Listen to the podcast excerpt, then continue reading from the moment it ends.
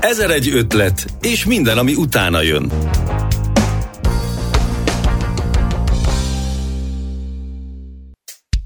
berántott ez a világ, akarva akaratlanul. Én nem is gondoltam arra, hogy én ezt fogom csinálni, vagy zeneiparba fogok tevékenykedni. Na de ez fura egy kicsit az embereknek, hogy hangmester, így próbálom szoktatni. Persze nagyon van. szépen hangzik hangmesterség. Szerintem is amúgy szépen szól ez a kifejezés, és elég sok mindent el tud árulni. Na de, hogy mi az, hogy jól szól valami, ez is egy kicsit ilyen szubjektív. Tehát megvan a szakmai oldala, megvan a közönség oldala, megvan a művész oldala.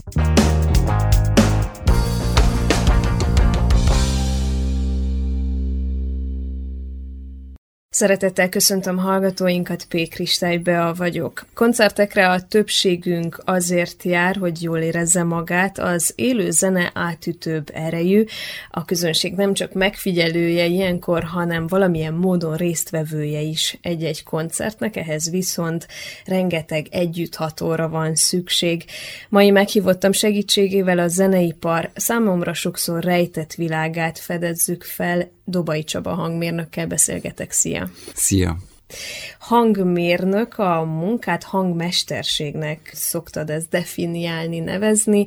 Egy olyan területről van szó, amit nem is feltétlenül látunk így a mindennapokban, hiszen gyerekek is rockstárok szeretnek lenni, vagy szeretnének lenni. Ritka az, hogy valaki a háttérmunkát választja. Nálad ez hogyan alakult? Én is azért persze, hogy rockstar szerettem volna lenni, vagy valamilyen zenész, nem feltétlenül sztár, de egy művész előadó. Nem mondom, hogy most már nem, azért még hiányzik az aktív zenélés, de hogy nem tudom, már kis gyerekkoromban szerettem a zenét, a művészetet, elég hamar elkezdtem énekelni, hangszeren tanulni, már az első emlékem emlékszem, azóta nagyon szerettem tapsolni, és valahogy így vonzott ez a világ, de maga a közösségi része is az, hogy együtt dolgozunk emberekkel, és együtt alkotunk dolgot, és együtt élünk meg érzelmeket, meg pillanatokat.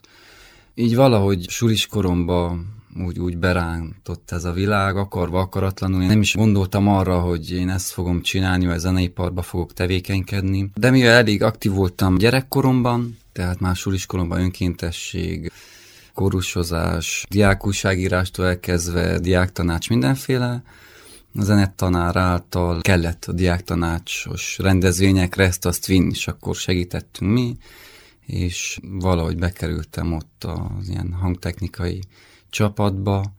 Nem tudom mai napig, hogy hogy, miért, miért nem, de hogy egyszer csak azt vettem észre, hogy ott vagyok, hívnak, segítettem, tanultam, aztán onnan jött a többi-többi dolog.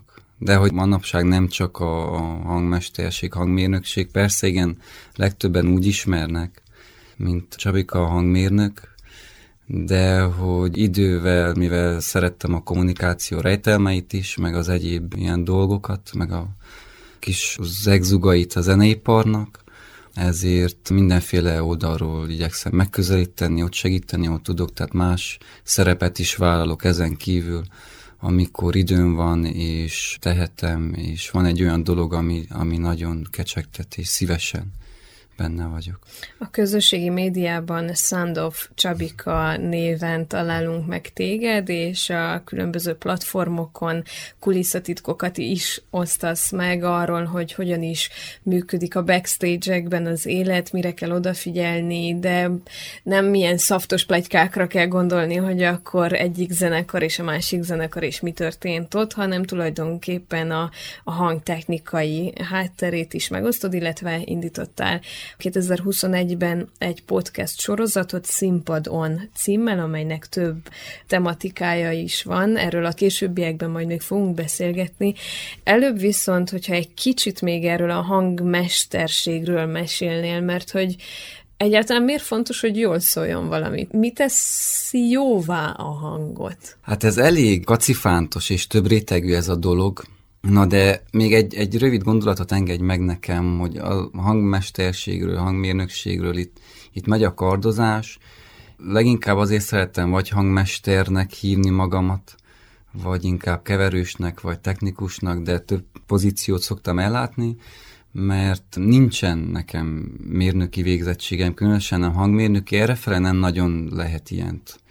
Messzebb nyugatabbra van ilyen képzés, és errefele csak a hangmesterik vannak. Na de ez fura egy kicsit az embereknek, hogy a hangmesteri próbálom szoktatni, Persze nagyon van. szépen hangzik hangmesterség. Szerintem is amúgy szépen szól ez a, a kifejezés, és elég sok mindent el tud árulni, de hogy amikor hangmérnöknek szólítanak, akkor így gondolkozom, javítsa meg ki, ne. De van, hogy még mindig ezt veszik komolyabban az emberek, de lényegében sokszor ugyanazt csinálom, mint a hangmérnök, csak hogy nekem nincs jogom magamat annak nevezni effektív. Na de, hogy mi az, hogy jól szól valami, ez is egy kicsit ilyen szubjektív. Tehát megvan a szakmai oldala, megvan a közönség oldala, megvan a művész oldala. Szerintem akkor szól jól valami, hogyha érvényesül a zenésznek az akarata, az érzelmi világa, az, amit a hangszerből megszólaltat, azon az eszközökön keresztül, amik kellenek ahhoz, hogy eljusson a közönséghez a zene, olyan módon szólal meg, hogy azt tudja dekódolni a közönség úgy, ahogy azt elképzelte a zenész. Na ez most elég nehéz dolog, és több útvesztője van, de persze a hangtechnikán belül megvannak azok az eszközök, amik elengedhetetlenek. Ugye most arról beszélünk, hogy, hogy van több ezer ember, vagy több száz adott esetben is, hogyha egy szálgitárral kiáll énekelni egy ember, vagy ütik össze-vissza a dobot, meg csomó hangszer, akkor az nem fog úgy megszólalni, hogy mindenki hallja ezt jól. Úgyhogy ezért van erre szükség.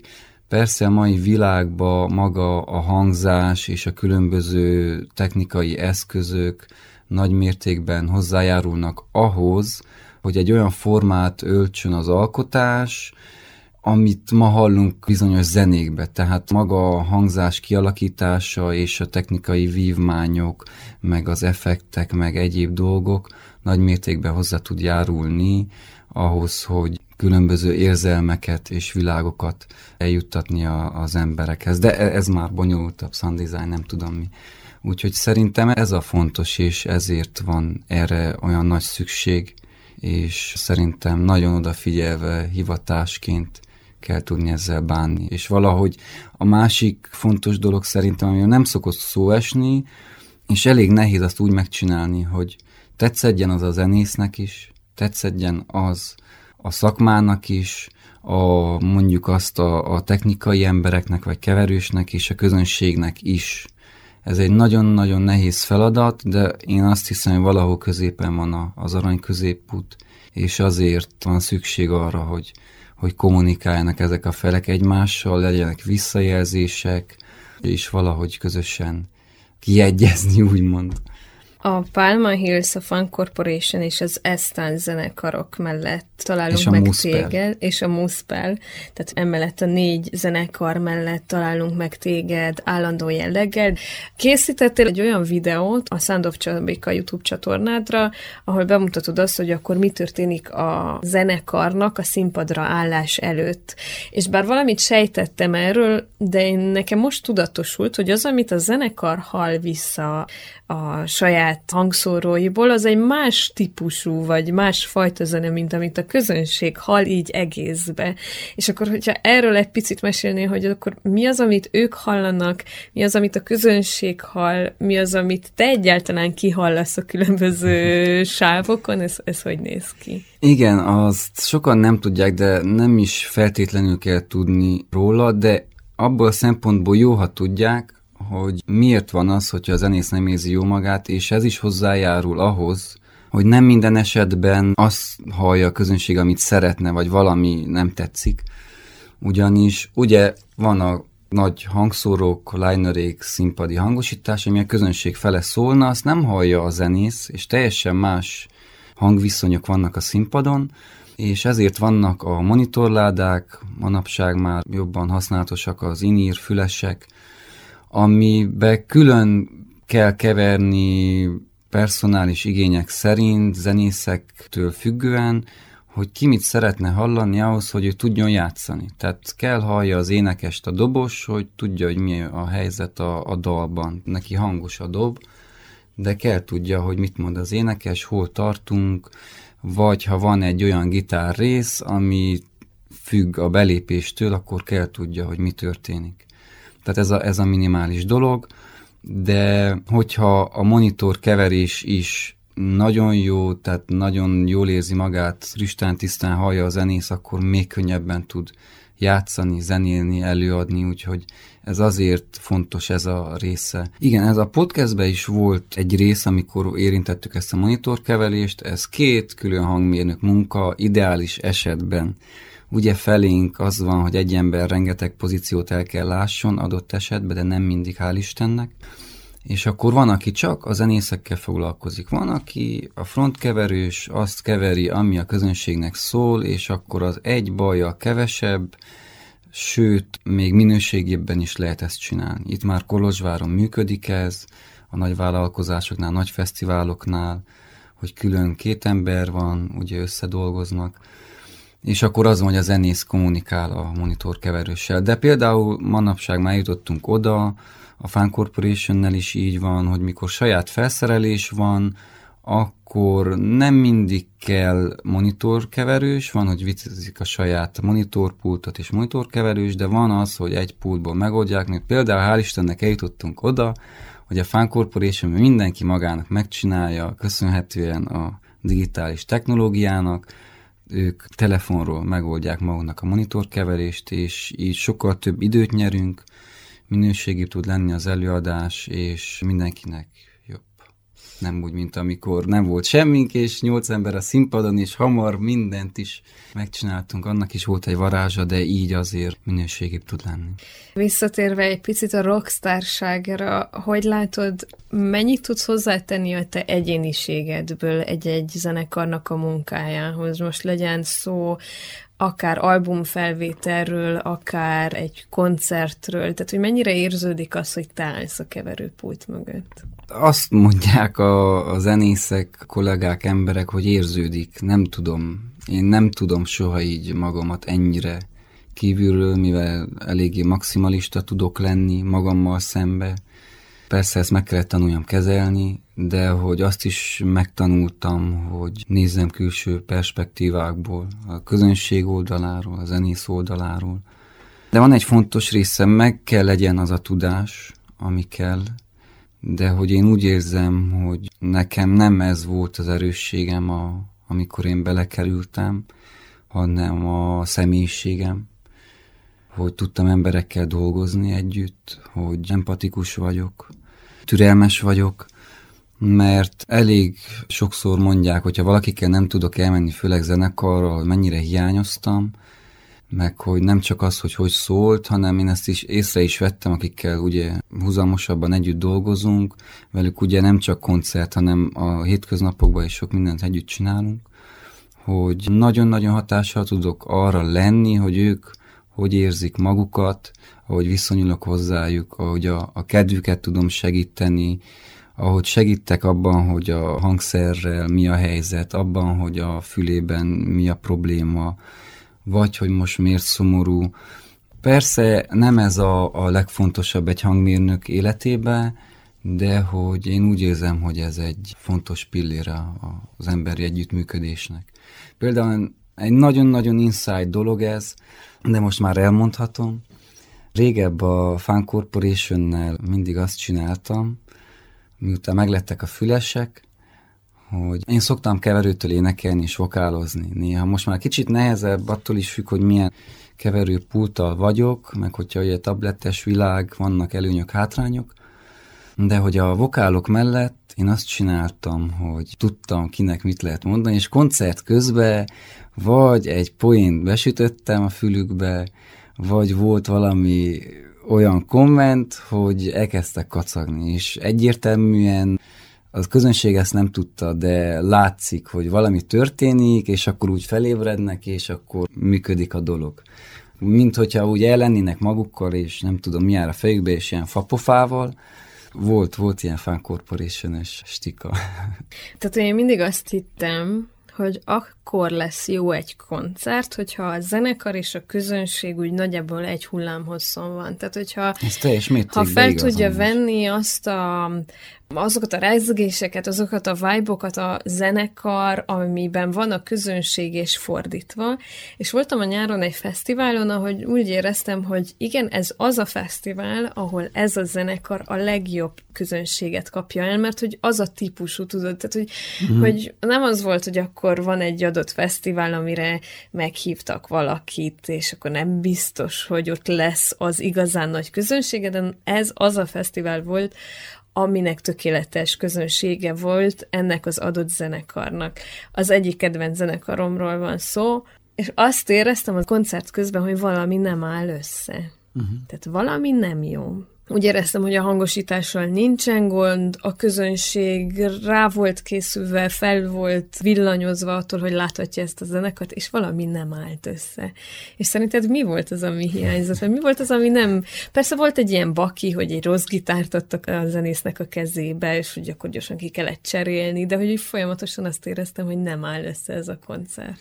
Nehéz kérdés ez. Most fog kijönni össze egy podcast adás, és ez alkalommal ugye megy a technika ördöge is a, a zenész beszélgetésenken kívül van a, a technikai emberekkel, és a Phone Space hangosával, Dászlacival lesz egy beszélgetés, és érintjük ezt a pontot egy picit, hogy közönség nem tudja, hogy mi van a zenész mögött, de hogy kell ez a távolság valamennyire, mert hogyha mindenről tudna, akkor lehet elmenne a kedve, hogy hallgassa az ő zenét, vagy elmenjen koncertre. Mivel ugye művészekről beszélünk, adott esetben nem egy ilyen átlag gondolkodású emberek, ugye, tehát sok világba elkalandozik a, a gondolatuk, az érzelmi világuk, stb. De hogy ebbe az esetben, amit mondasz, lehet az is, hogy nem tudom, sokadik koncert volt, és nagyon fáradt volt valaki. Vagy nekem volt olyan, hogy tudtam, hogy valami problémája van az adott zenész kollégának, mert éreztem, hogy nem úgy játszik. Tehát tudtam, hogy neki otthon vagy valami baj volt a magánéletébe, vagy valami nem jól sikerült, vagy valamilyen volt, mert abban a pillanatban én személyesen éreztem, mivel nagyon jól ismertem az illetőt. Úgyhogy ennek sok tényezője lehet. Lehet az is, hogy felháborította a zenekart, a nem tudom én, egy technikus, vagy félreértés volt. Bármi, bármi, bármi, bármi lehet. Nem tudom, hogyha tudnám a zenekart és a szituációt, akkor lehet, hogy lennének sejtéseim, de így, így nehéz kitalálni. Ez az Ezer egy ötlet. Meghívottunk Dobai Csaba szabadúszó hangmester, a Színpad On podcastek működtetője.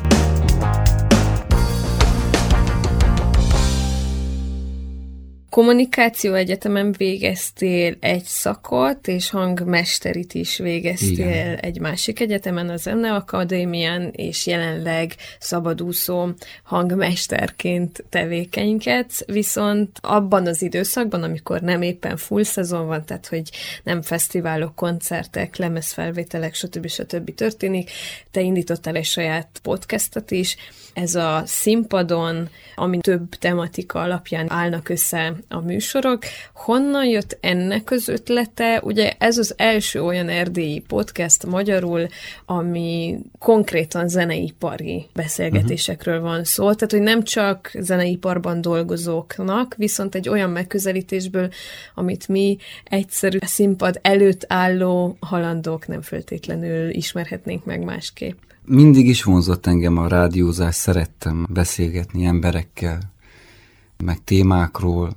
Diákkoromban diák rádiózással is foglalkoztam, csináltunk műsort, meg emlékszem kétszer is mesterin is, meg alakképzésen is a szakgyakomat, rádiós szakgyakot készítettem.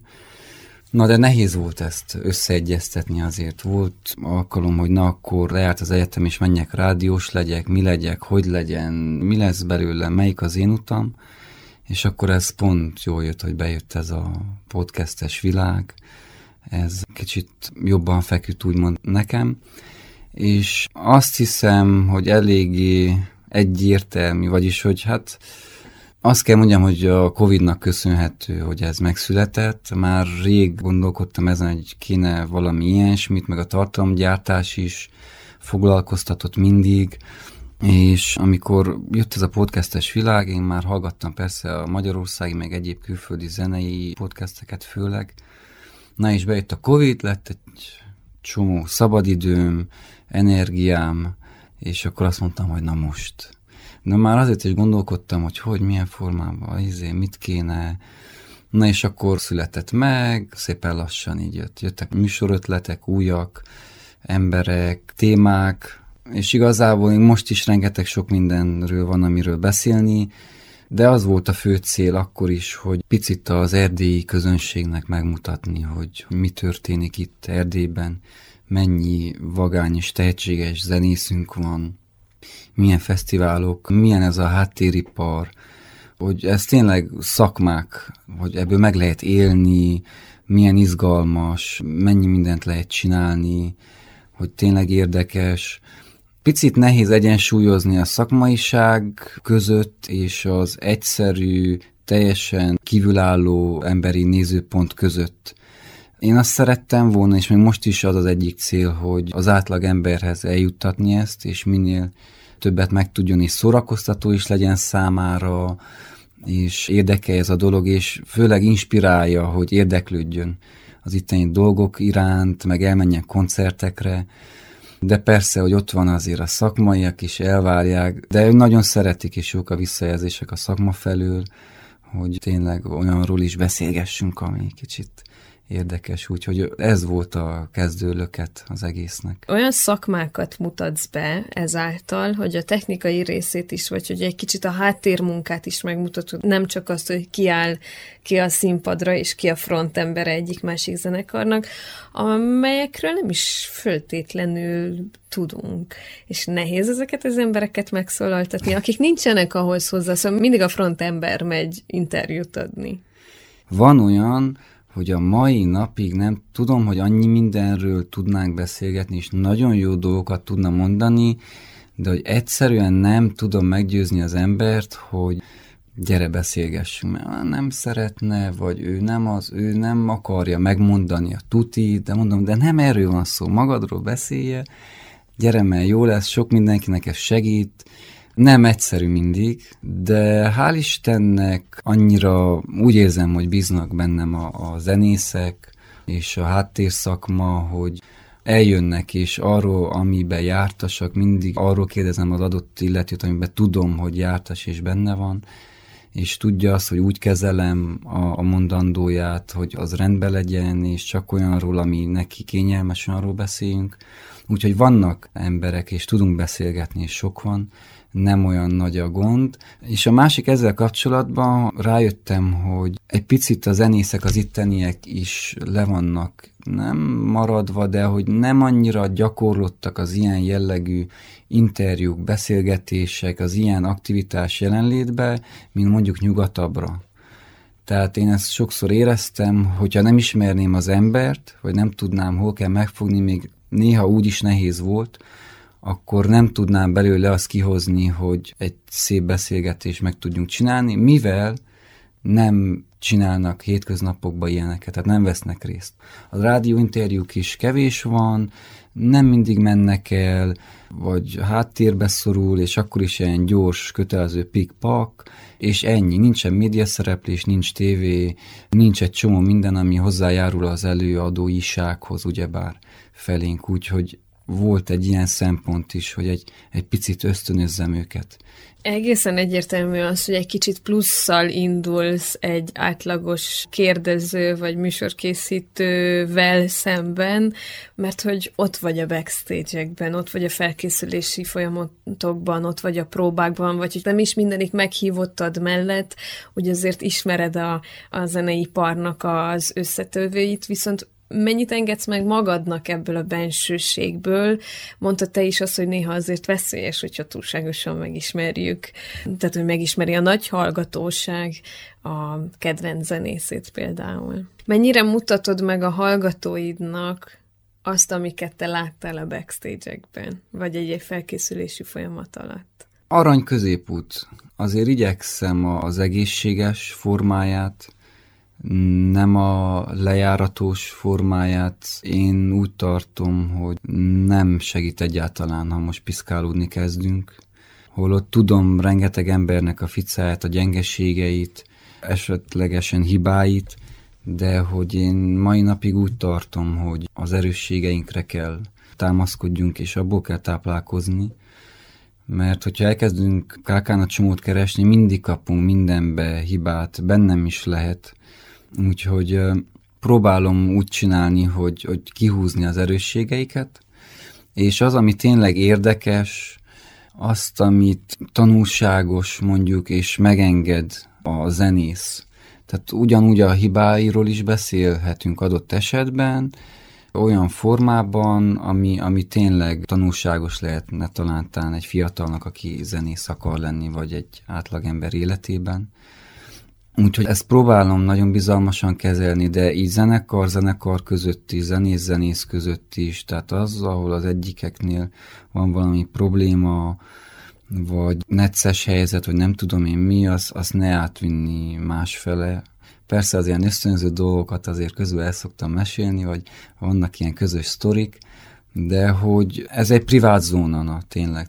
Mondtad azt, hogy nem föltétlenül vannak hozzászokva a zenekarok, a zenészek ahhoz, hogy interjúkat adjanak, hogy maga a zeneszerzésen és a zenélésen kívül azért még így vannak részletei az előadó művészetnek, vagy vannak velejárói az előadó művészetnek, viszont amihoz szerintem még kevésbé vannak hozzászokva, az a zenekritika lenne, vagy a lemezkritikák, az egyik-másik megjelenésnek a kiértékelése, stb. stb stb. Most készítettél nem olyan rég egy 2023 első fél évében megjelent daloknak, a erdélyi daloknak, erdélyi magyar daloknak, megjelenéseknek a, az értékelését, amelyben elmondod a véleményedet ezekről, a dalokról, hogy min, hol lehetett volna esetleg változtatni, egyik másiknál miért volt hiányérzeted, milyen visszajelzéseket kaptál erre a podcastedre, mert hogy ez egy teljesen új dolog volt, tehát hogy ez volt az első ilyen, hogy tulajdonképpen dalokat értékeltél. Hát az értékelés az azért picit túlzás, de hogy kritikának is túlzás szerintem inkább úgy fogalmaznám meg, hogy egy ilyen ugye a dalok bemutatása és egy néhol kritikusabb vélemény megfogalmazás Ugye nem vagyok se kritikus, se semmilyen pozícióban levő, de hogy úgy gondoltam, hogy az úgy unalmas, vagy hogy nem sokat mondó, hogyha csak felsorolom, hogy mik jelentek meg, és nem tudom, pont, és hallgass bele. Mivel a dalok nagy részét megjelenés előtt ugye ismertem, ismerem a zenészeket, ezért tudok más formában beszélni a zenekarról is, és a dalokról is, Úgyhogy volt egy-két kritikusabb megjegyzés is, de hogy igyekeztem, hogy minden zenekarán ne csak az legyen, hogy valakit nagyon feldicsérek, mert nem tudom, nagyon szerettem szubjektíven esetleg, hanem hogy mindenhol legyen meg a két pólus, mert szerintem így lehet fejlődni és kerekebb képet látni.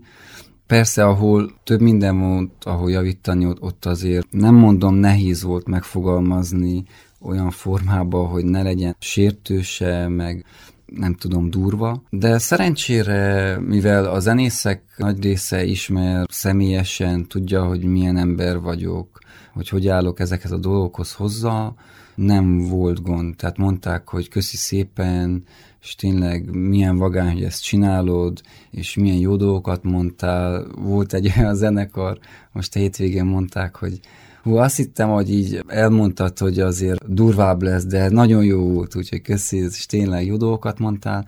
Volt azért egy-kettő, akik főleg nem ismernek, valószínűleg nehezebben tudják fogadni a kritikát, és akkor írtak. Ott megvan a nehézsége és az árnyoldala, hogy, hogy mi lehet ennek az oka, de hogy nem veszem ezt se sértésnek. Volt, ahol hibáztam, persze ezt igyekeztem kijavítani, de hogy elég nehéz dolog ezt úgy csinálni, hogy mindenkinek tetszedjen, és nem az a, a lényeg.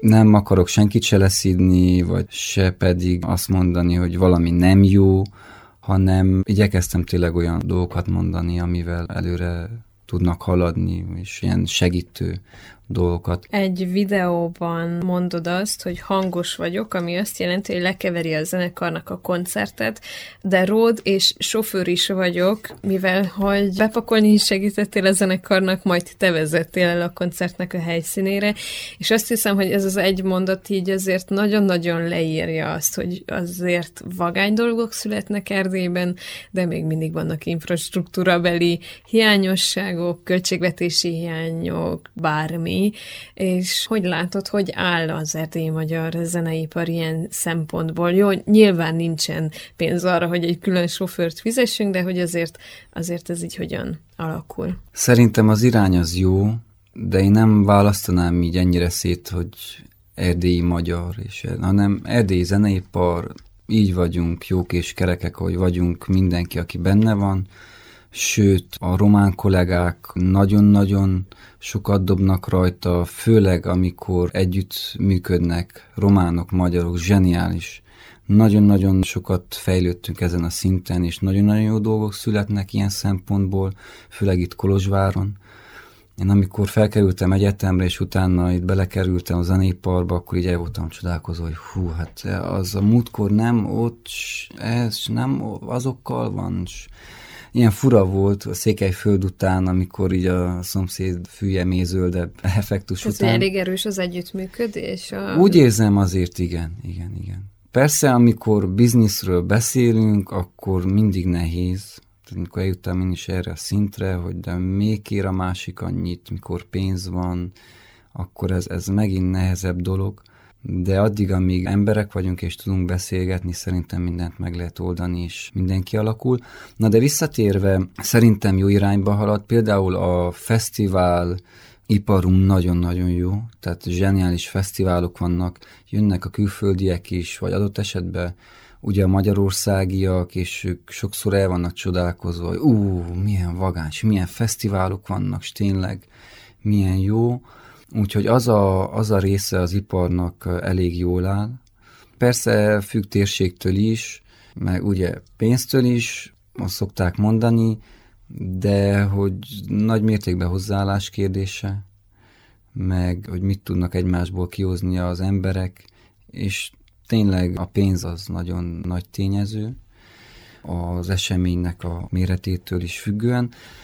A klub része az elég gyenge, nagyon-nagyon elgyengültünk, úgy néz ki így a, a Covid után főleg. Nem tudom idén ősszel mi lesz a klub szezonnal. Mert hogy effektív nincsenek helyek, én azt hallottam. Tehát, hogy nincsenek igen, olyan igen. helyiségek, ahol koncerteket ahol koncert, lehet tartani. Így van. Vagy ha vannak is, az a baj, hogy a klub tulajok is cserélődtek, generációváltás is van, és akik klubot vezetnek, egyszerűen pénzügyi megfontolásból sok esetben nem éri meg nekik sajnos zenekar, koncert, élőzenét működtetni.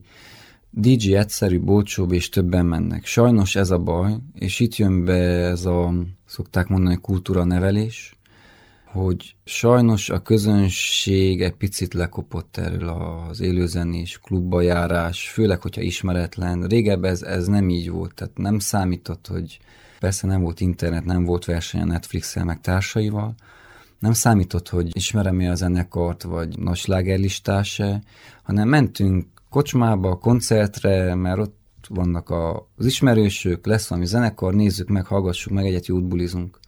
Ezek egy picit már elmúltak sajnos, és egyre inkább azt hallom, hogy lassan nem lehet erdély turnét szervezni, mert nincs ahova elmenni.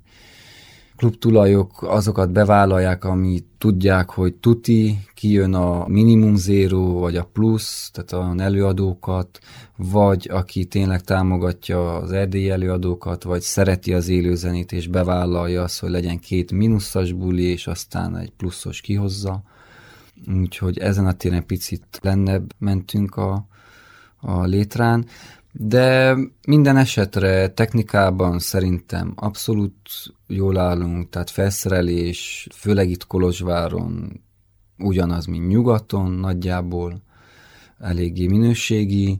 Szakemberhiány azért van, Tehát most nem csak a, a technikai emberekre gondolok, hanem egyéb, tehát tourmenedzser, menedzser, színpadmester, tehát tényleg olyanok, akik nagyon értik a dolgokat, és, és meg tudják csinálni azt, amit kell, és ez is azért eléggé közrejátszik a pénz, hogy nem tudnak megfizetni egy embert arra, hogy megcsinálják ezt. De vannak, vannak jó szakemberek, vannak vagány dolgok, úgyhogy jó, az irány jó, főleg Covid előtt nagyon-nagyon felfele ívelő volt. Most is úgy megmaradtunk, de még azért kell, és néha a mentalitás az, ami főleg úgy mondják azért a, a zenészek, meg a háttér szakma, hogy azért a közönséget nehéz megszólítani és úgy nevelni, hogy nyitott legyen, és tényleg aktív és résztvevő.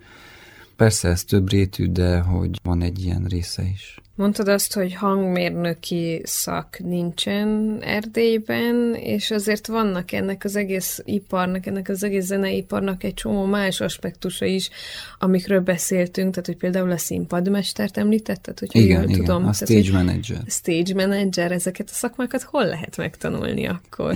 Ritkán vagyok színpadmester. Kezdjük azzal, hogy mivel foglalkozik egy színpadmester. Leegyszerűsítve azt úgy kell elképzelni, Ugye a stage manager, mint management, az, az picit közelebb hozza a fogalmat, mint a magyar.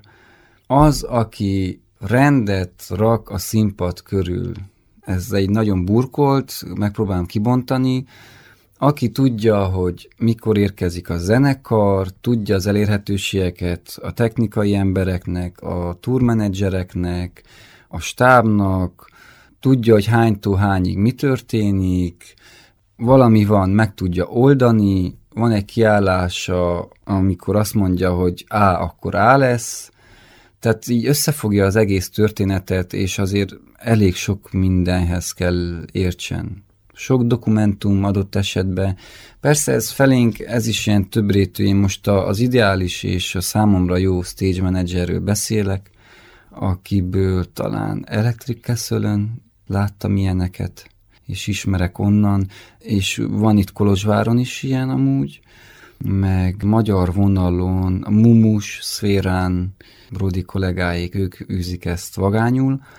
Tehát azok, akik, akik tudják, hogy mi történik a színpad körül, és levezénylik ezt az egész mindenséget. Átjuttatnak információkat a egyik szereplőtől a másikig, betartatják az időt, tudják, hogy hogy működik a technika, mire mennyi idő kell, kit kell adott esetben megetetni, ha nem, akkor kihez kell küldeni, ami a színpad körül történik, azt, azt mindent összefog.